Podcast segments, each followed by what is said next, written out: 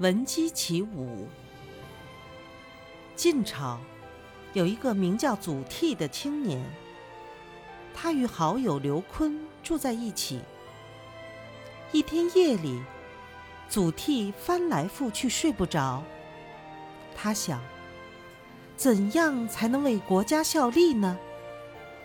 到了后半夜，他听到鸡叫的声音，受到了启发。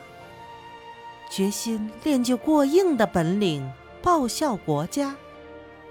于是，他推醒刘琨，两个人起床，到院子里练习武艺。祖逖手持长剑，刘琨挥起大刀，认真的操练起来。从此以后，无论是寒冬还是酷暑。无论是刮风还是下雨，一听到鸡叫，他们就立刻起身练武。由于勤学苦练，他们的武艺都变得很高强。